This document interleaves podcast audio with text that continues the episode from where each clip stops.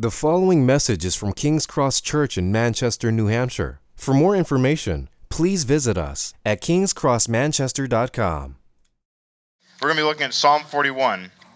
Um, if you don't have a Bible or you're new to the Bible, it's like if you just crack the Bible right in half, it's going to be right around, right around there. Uh, so Psalm 41 is where we're going to be looking this morning. And um, why don't we do this? Let's pray for God's help Let's read the psalm, pray for God's help, and then we'll start looking at this together.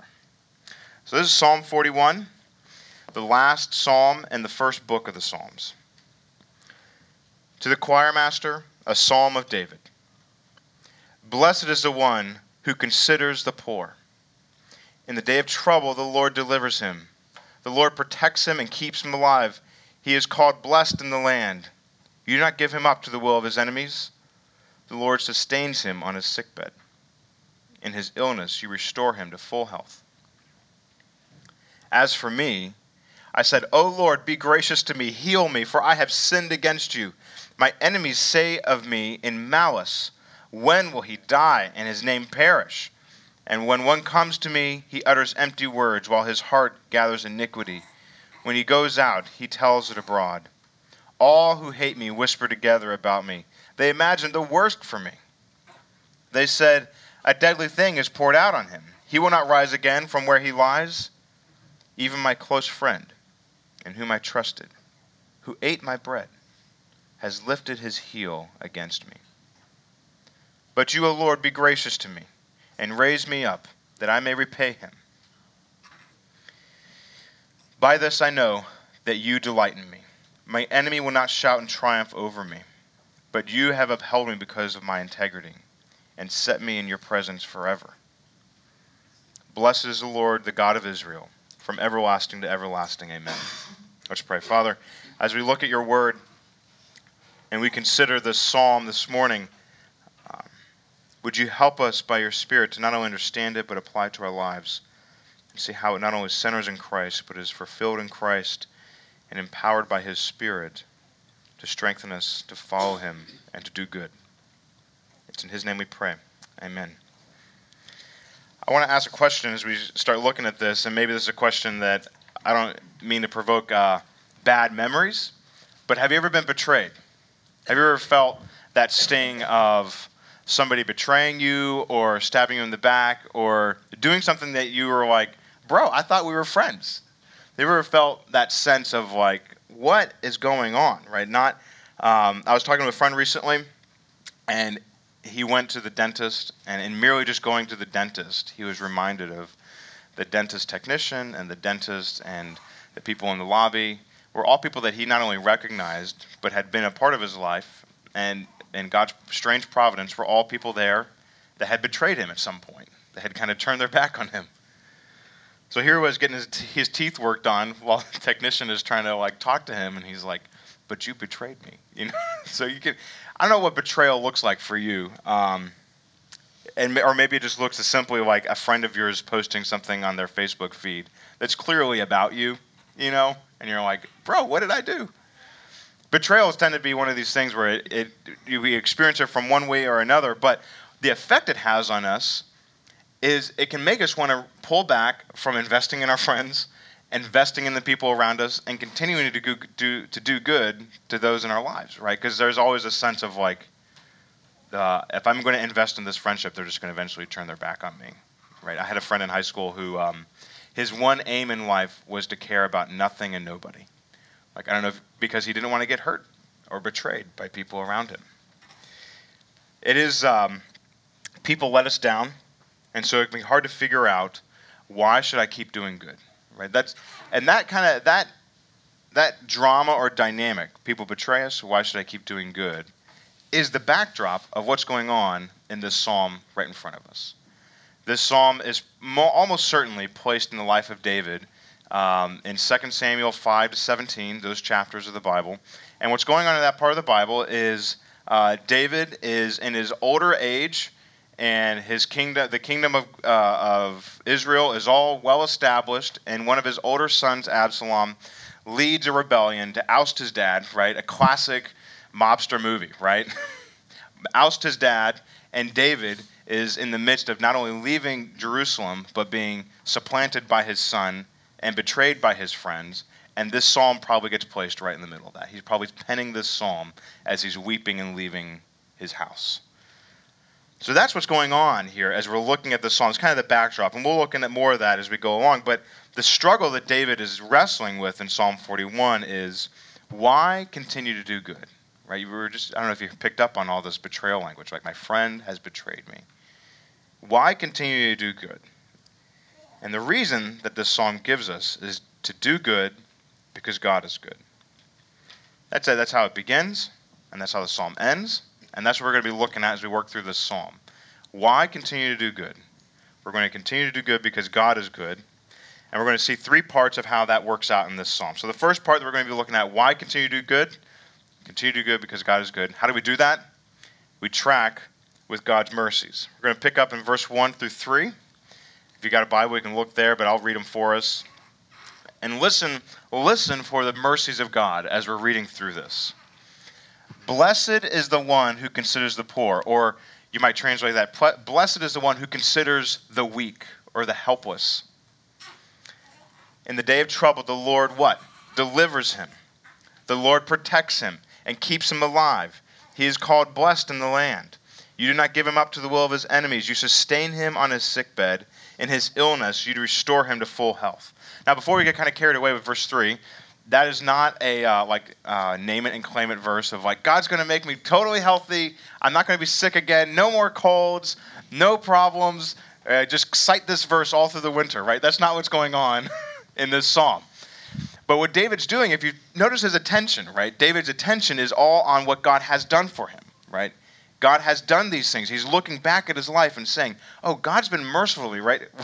he's delivered and he's protected and he's kept him alive. He's blessed. What does that mean? He, he has pronounced happiness and given David happiness in his heart based on who God is, right? He's kept him from being overwhelmed by his enemies who want to kill him. He sustained him and he's restored him. Right? And what's going on then is David's looking back and saying, okay, God, this is how you've been to me because you are a God who helps weak people like me. And so, what that means in verse 1 blessed is the one who considers the poor. That means we become like what we worship. Right? That's, that's one of the key principles of the Bible. We become like what we worship. And if we worship a God who helps weak people um, like me, I'm going to be a person who helps weak and poor people. That's, that's the orientation of what's going on. God, I'm looking at what you've done. I want to be like you, and here's what you've done. That's, that's David's tracking with God's mercies, looking back. And what this does for David is kind of like a, um, you got the in kind of uh, pop psychology stuff. There's all this discussion about like self-talk. How do you talk to yourself? That type of thing. This is effectively a self talk moment for David. We're going to actually, Psalms 42 and 43, we're going to talk about that next week. There's, there's a whole category of how do Christians talk to themselves. David's showing us a little bit of that right here. He's talking to himself, and what he's doing amidst all this drama of somebody betraying him, he's looking back and he's what? He's redirecting his attention to God. Right? He is, you see, blessed is the one who considers the poor, and he doesn't jump into, and God kill my enemy. right? He jumps into, okay, first thing I need to do when I'm betrayed and hurt and offended by other people, I turn my attention, I'm tracking what God has done in my life. He's delivered me, He's protected me, He's kept me, He's sustained me, turning back to the specific mercies of what God has done in my life. So, what the category is God is our deliverer. What sins, moments, events in your life has God delivered you? So, think about this as we're talking through this. What, make this specific. What has God delivered you from? What has God protect and kept you from? It doesn't have to be extreme, or maybe it is. Maybe it is God's protected you from overdosing, or maybe it's God's protected you from getting the thing that would have hurt you. I don't know. Overspending your budget. I don't know. What has God protected you from? What has God sustained you through? Maybe you have actually been lied about, or somebody's been slandering you within your family or your work. How is God sustaining you amidst that sort of betrayal? How is God uh, keeping you happy in Him? Right? These are all. How has God done this in the past? That's one of the reasons as you read through the Old Testament story, there's all these moments where you, I don't know if you've read, and they got up to this point and God delivered them, and then they built a pillar of rocks, and you're like, what's with this pillar of rocks thing? You know, you can go hike the hike the White Mountains, and they have when you get above the tree line, it's all pillars of rocks to guide your way. The reason they did all these pillars of rocks in the Old Testament was to mark a moment of where God had been faithful and shown mercy to them. Right? So they, they something has happened in their life, and they mark it by build, building a pillar so that whenever they're out in the fields or walking around, they, oh, remember where God delivered us. We see that. We remember when we built that pillar because God is real and He actually did something to help us. And He not only did something to help us, but He was merciful about it and delivered us. Building pillars that's that's what's going on in the old testament. That was their that was their version of having a journal right? I don't know if you have a journal but that's it, but it, we should consider that as a way of what david's doing right? David is saying i'm going to look back when i'm betrayed and things are hard and i don't know why i want to keep dealing with people. We need to have a track record of remembering how god has specifically been merciful to us. So i don't know if that's for you a journal or art like doing artwork or doing uh, writing songs or poems but I think it's helpful to have a specific way in which we dive down and say, okay, God, you have been merciful to me. This is a specific way that you have done this for me. I, and then when we walk through our house, right, we can say, like, there's that verse that, okay, that verse was really important to me before, but man, when we walk through that craziness and God delivered me, God delivered us, and now takes out. Do you guys have that in your house, like, or just in your life? I would encourage you if you don't, just to be able to say, okay, God, you've been good to me. I have like 12 or 15 volumes of all these black journals that I carry around from 15 years of walking with Jesus. And I'm sure the handwriting's gotten worse over the years, but you can go back and you can track as I still struggle with the same things, but I struggle maybe a, a little bit differently, but I can see specifically. Like I, I can go back when we had our first miscarriage, I can look back and say, okay, God, here's how you you met us. Or when my aunt died, or these sort of things. You know, I can God, you've been merciful to me. And it, it, it, it takes my attention away from myself because that's what tends to happen in hardship, right? David's laying out for us this pattern of saying, okay, God, when things get hard, I need to remember your mercies and I need to pull my mind out of myself and look to you. It's also a sobering reality. the trouble, whether it's betrayal or not, is coming. And how are you going to prepare for those days? I want to remember specifically how God's been merciful to me. So maybe this afternoon, pull out a journal, or if you don't have one, pull out a piece of paper and just go through and, and, and highlight these words God, you're a deliverer, you're a protector, a keeper, a blesser, a sustainer, and a restorer. How have I experienced those things? And then just list maybe this, this week, today, this past month, this past year. How have you experienced God's goodness to you? Because the reality is, like David, people, people are going to disappoint us, but God has called us to what's the chief, chief commandment? To love your Lord your God with all your heart, mind, soul, and strength, and to love your neighbor as yourself. You don't get out of that one. There's no exception clause to that. You must love people. But how do we do that when they're going to be untrustworthy at times? Well, we continue to do good by tracking God's mercies in our lives and becoming more like Him. But David doesn't leave us there because we're going to move on in verse 4. Uh, he doesn't just kind of say, okay, I'm going to uh, self talk my way out of dealing with the issues that I've got right now. Uh, we are going to deal with the realities of what's going on. So here, before we read verses 4 to 10, I want to I want to read a little bit of what's going on here in David's life in 2 Samuel. So, so David uh, David's older, one of his older sons has this is uh, you can track with me if you want in verse, 2 Samuel 5, 15 7 through 17, but I'm going to read this for us. David's been a, a, a uh, his older son has said, "I can do this better than you. I'm going to kick you out, and I'm ready to get you out of the house." And so there's this rebellion stirring against David. And so in verse uh, 15, 12, it says, "And while Absalom was offering the sacrifices, so Absalom had set up camp in another city." he was setting up a new temple, and he's like, I'm starting this whole thing over. Um, I can do this better. He's offering the sacrifices and worship. Uh, he sent for Ahithophel, the Gilonite, David's counselor from his city in Gil- Gilgal. The conspiracy grew strong, and the people with Absalom kept increasing. So, what's going on is if somebody's named David's counselor, I mean, they're, they're like the inner posse, right? They are the guys that David talks to about all of the plans for the nation, all the plans for his life, all the plans of where the kingdom's going. And so it's kind of like taking one of the members of the board of directors from Pepsi and buying him off and taking him to Coke, right? Like you know where the competition's going, right? That this is bad news, right? He has been bought off and he is now working for was working for David, now he's working for Absalom, Ahithophel, the betrayer. Then we're to he a little bit down verses 30 verse 31. David finds out about this and David went up to the ascent amount of amount of Olives, weeping as he went, barefoot, and his head covered, and all the people who were with him covered their heads, and they went up, weeping as they went. So everybody is sad about what's happening. Obviously, this is not just personal for David; it's for everybody else. And it was told David. Ahithophel is among the conspirators with Absalom.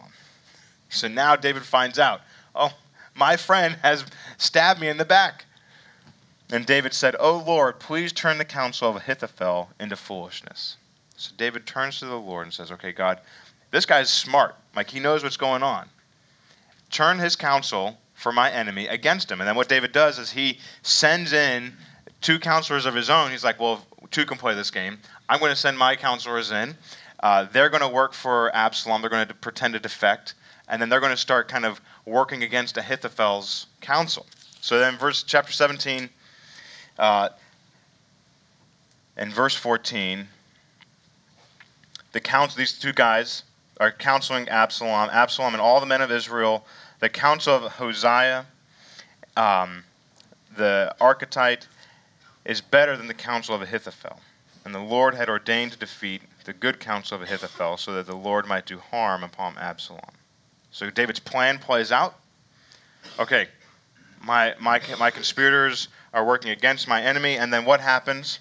Verse 20, 23 When Ahithophel saw that his counsel was not followed, he saddled his donkey and went off home, off home to his own city. He set his house in order, order and hanged himself. And he died and was buried in the tomb of his father. So this is the con- this is story context of what's going on and where David writes Psalm 41, where he's being betrayed, right? So and this is a story of Ahithophel, how he betrayed David. Do you notice what's going on here when we read through Psalm 44 through 10? David is reminding himself not of what God has done in the past, but God's presence with him. So I'm going to read through 4 to 10. As for me, I said, O Lord, be gracious to me, heal me, for I have sinned against you. My enemies say of me in malice, When will he die and his name perish? And when he comes to see me, he utters empty words, while his heart gathers iniquity. When he goes out, he tells it abroad. All who hate me whisper together about me. They imagine the worst for me. They say, A deadly thing is poured out on him. He will not rise again while his enemy lies. Where, from where he lies, even my, my close friend in whom I trusted. So here he's talking about Ahithophel, right? Even my, fr- my close friend whom I trusted, who ate my bread and lifted his heel against me. But you, O Lord, be gracious to me, and, ri- and ri- raise me up that I may repay him. So, what's going on here in the middle of this psalm is that David is reminding himself of the very presence of God, but being honest and real. God, this is not okay. My friend has betrayed me. Things have not gone well. Where are you, God? I need your presence now. And the interesting thing is that as David is talking about a friend who betrayed him, this is one of two citations. This is one of the two verses that Jesus mentions in the book of John when he talks about his own life towards the cross. So John John cites this in the Is there somebody that betrayed Jesus? Judas is the one who fulfills this for Jesus. Jesus, on the night when he was betrayed, he cites this. He's John 13, 18. I'm not speaking of all of you, right? So he said, I'm going to be with you. I'm going to be with you forever. I'm not speaking of all of you. I know whom I have chosen, but the scripture must be fulfilled. Who who ate my bread and has lifted his heel against me. Now, Jesus cites this to, to, to indicate that he's not only being betrayed, but Jesus is the better king, the better David, the one who's fulfilling the, the David's life in the Old Testament really is just kind of like an outline of what the king is supposed to be. Obviously, David fails in many ways. And Jesus comes in and colors that outline in. But he colors in the outline of David's life with all these real examples of not only his victories, but his betrayals as well. And what happens to Judas? he hangs himself. Just as, those, just as David's friend hangs himself, Judas goes out and hangs himself because he has, he has betrayed God's king. So this, this is not just about David and his personal experience. This is a whole picture of what's going on in the whole Bible, right? Jesus is the one who fulfills what's going on in David's life, which I think is why when we can if you look with me, maybe you got, maybe you kind of felt a little uncomfortable. Verse 10, but you, O Lord, be gracious to me and raise me up that I may repay him. Seems a little vengeful, doesn't it? That's you have to remember who's the one singing this psalm or writing this prayer. It's the king. It's like saying like uh, if America were attacked and the president didn't do anything in response. Like he, he has an official capacity to right the wrongs of the nation. So David has to do that. So this isn't something that you take up in your personal life when, when your coworker uh, slanders you and you get a bad job review because you got a bad coworker. You don't say, "Raise me up that I may repay him." you don't. You don't say that. This is the king praying this, and then Jesus goes out and prays it too. And how does he repay us? By taking what we deserve. Right? So Jesus fulfills this psalm not by becoming this vengeful king that comes out to destroy us, by becoming this humble king who comes to die in the place of people who have betrayed him. We just sang that, right? And oh, that rugged cross, right? We were the ones who put him there. We were the ones, just like this psalm, who betrayed Jesus. And Jesus is the one who comes and says, Oh Lord, be gracious to me that I can be gracious to them. So Jesus is raised from the dead so that he can continue to can secure God's grace to us right now. So you look at verse 4 and 10. As for me, O Lord, be gracious to me. And then he ends in verse 10. But you, O Lord, be gracious to me. In the midst of being honest with God about what's going on, God, things are not easy. This is hard. And just Jesus prays this. It's hard. The presence of God is that he's gracious to us. He's good with us. He's kind with us. He's gentle with us. God is the one that's contrasted. These people are being um, slanderers, liars, spies, thieves, ridiculous, right? God's the one who's the one being contrasted with them. God's good and gracious and gentle with us. And that's the presence that we need to remind ourselves about when things are hard and we feel betrayed. God is with us. Right? And what David does is he takes us to God in prayer. And I think we need to remember that the first thing when things are hard, whether betrayed or things are just hard, we don't need to go to texting our friends or posting on Facebook or Instagramming or whatever about our woes. We go to God in prayer to reorient our thoughts. God, I, I, and we can be honest with God about the reality of what's going on. God, this is not easy, but I need to feel and know your presence now because this is not easy. But God, you're gracious. God, this is not easy, but you're good. God, this is not easy, but you're a deliverer. God, this isn't easy, but you're a keeper and sustainer. God, I, I need you because all these people have abandoned me or betrayed me. We don't go to texting and say, Can you believe that so and so did this to me? We don't go to relationships to find our comfort. We go to God. God, you're the one. You're the presence I need. You're the one that I need near to me. And this is going to be helpful for our life together as a church because we are not going to meet each other's expectations. I'm going to let you down. You're going to let me down. We're going to let each other down. And it gets hard. Continue to be faithful to love each other and to love our neighbors because we're going to let each other down. This is one of those things where I, in order to be, to, to we're saying that this whole psalm is about doing good because God is good. We do good not to get the reward. Okay, I've had this experience in like in the past where I've I've invited all these people over, and then nobody's invited me back. I've reached out to my friends, and I've texted them and asked how they're doing, and nobody's asked how I'm doing. Actually, they, they betrayed me and left me. How do we continue to do good with more people in our lives? Well, we realize, okay, God, I need your presence, and you're good to me, and this is about serving you through them not getting the reward of doing them doing what I want them to do, right? That's going to be just that's been a key moment of my life of being able to say, okay, God, I'm going to continue to do what you want me to do, do to do good by knowing your presence with me, because I'm not trying to get the reward of other people doing what I want, because that's not what David got, right? He got betrayal. Tracking with God's presence with you means you're connecting your delight and joy in serving and loving God and not other people's responses to you. So we're going to finish this psalm up. If you got we're going to pick up in verse 11. So how do we continue to do good? Because God is good, we're going to we're going to end by looking at tracking with God's future. By this I know that you delight in me. My enemies will not shout in triumph over me, but you have upheld me because of my integrity and set me in your presence forever. Blessed be the Lord, the God of Israel, from everlasting to everlasting. Amen. So this is a future-looking victory. Right? He is. If you're if you're kind of picking up on this, this is a past, present, future dynamic to the psalm. God, you've been good to me in the past, and one of the best things about getting old in Jesus is you've got a lot of evidence of how God's been good to you in the past. God, you're with me right now, and then, okay, where am I going with God? Looking forward, God, you delight in me. These are some of those incredible statements in the, in the, in the Psalms.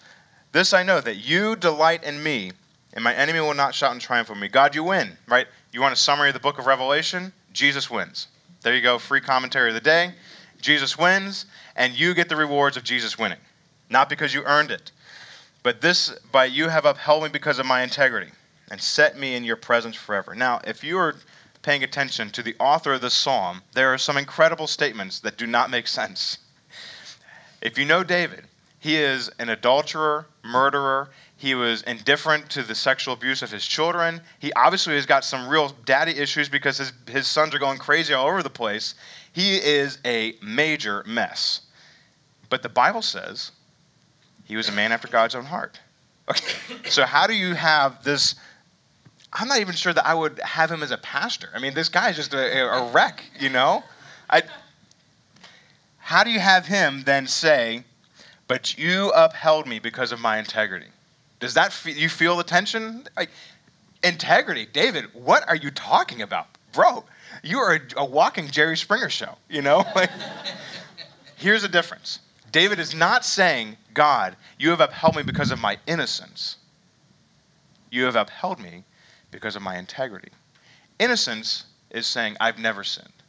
Integrity with God is saying, I have sinned and God is gracious. Right? So David's not saying, I'm perfect. What he's saying is, God has given me the grace to deal openly with my sin. That's in, integrity is not being perfect, but dealing with God's ways and God's grace. So, so David is then able to say, this is the crazy thing about the gospel and grace is people who are complete idiots like us who reject God and have nothing to offer Him, God says, I'm going to uphold you because of the faith that I've given you to trust in me. And I, am not even going to uphold you, I'm going to raise you from the dead so you can be with me and live with me forever. Right? Did you see that? And set me in your presence forever. Does the Old Testament believe in the resurrection from the dead? Yes, because David says, Set me in your presence forever. He's not talking about a ghost. He's talking about a physical, real presence with God. So, what does this do for us to be doing good? Sometimes, have you ever heard this phrase, he's too heavenly minded for any earthly good? I don't know if you've ever heard that phrase. I, want to I wanna introduce you to a, a, an old friend of mine, uh, Richard Baxter. He's way dead, long dead. long, long dead. Do we have the slide? Yeah, see, I just want to know if, if you guys ever want to do a portrait of me like this, that'd be sweet. Like I would put that as like my Instagram picture forever. Like, got the thing, got the cap. Especially for me, this guy's got hair. Let me read this for you about about a moment in Richard Baxter's life. The most heavenly man, who ever lived, uh, Jesus and other biblical characters accepted. This is, by the way, this is from Donald Whitney's book, Simplifying Your Spiritual Life. He may have been Richard Baxter. He was a remarkable Puritan pastor who lived uh, for 67 years or 76 years, and despite suffering from one physical malady after another almost constantly, during the winter of 1646, ill health forced him to spend several lonely months in a house far from his home and family. His condition was so bad that his, his physicians uh, gave him a sentence of death. With his life ebbing away, Baxter began thinking much about heaven. As he put it, I began to contemplate more seriously on the everlasting rest, which I apprehended myself to just be on the borders of. Right? Basically, translated, I'm about to die. I'm thinking about where I'm going. The, he began, to, but in order to keep his mind straight, right, from getting distracted or scattered, he began to write down his reflections on his life to come in heaven. These were the beginnings of perhaps the most important of his books, 140 books, The Saints' Everlasting Rest, published four years later. He found his ex- extended times of meditating on heaven so helpful that after his recovery, he continued them for the remaining five decades of his life. For 50 years. For 50 years, for half an hour each day, usually while wake, walking before dinner, Baxter disciplined his mind to focus on the world to come. As a result of becoming so heavenly minded, he became one of the most earthly good men of his of his or any other time. Right? He just so you know, Baxter's book, The Reformed Pastor, is like considered still like 300 years later like a standard for pastoral books. Fixing your thoughts on heaven can be a powerful practice since there is nothing on earth to compare with the beauty, splendor, and joy of that place. Right? It's not just enough that we think about the reunions that we'll have with people who've gone before us. That's, there's nothing distinctly Christian about that. But thinking specifically about Jesus and seeing him face to face, we groan as we, lo- uh, as we are longing, imagine the glorious freedom of a mind and body without sin, eagerly awaiting the, the adoption the redemption of the body. I think that's what David's holding out for us here. That thinking about heaven, thinking about what it's going to be like when God restores all things and makes all things new and takes all pain and suffering and sorrow away. And we are able to have bodies that don't break apart and minds that can think clearly and hearts that don't sin and desire wrong things. David's saying, looking forward to that causes me to be able to be more gracious and gentle and helpful to the weak and poor around me. Verse 1. When I think about where I'm going, where am I going? That's why Paul says in second or in Colossians, if you have been raised with Christ, seek the things that are above, where Christ is, seated at the right hand of God. Verse 2, set your minds on things that are above, not on things that are on earth. Not he doesn't just mean like set your mind on the things the Bible reveals right now. Set your mind on the promises the Bible holds out, the future the Bible holds out for us. God is going to come and restore all things, and all the ways in which we've been betrayed and hurt and harmed and, and victimized will be done away with and dealt with by the very justice giver himself. Look forward to that day when he deals justly with all people and by his own grace on the cross doesn't deal justly with us because he executed on Jesus. And then maybe pray for our enemies that they would know the goodness of Jesus, where he's taken their sins on the cross, where he's taken their wrongs, their betrayal to us, the sins that they've committed against us. He's taken those on himself too. And maybe they too may be in his presence forever. You see, David is setting this pattern for us. How do we continue to do good? It's hard when people betray us and things are not easy. But looking and resting ourselves and how good God has been to us. And what does it look like?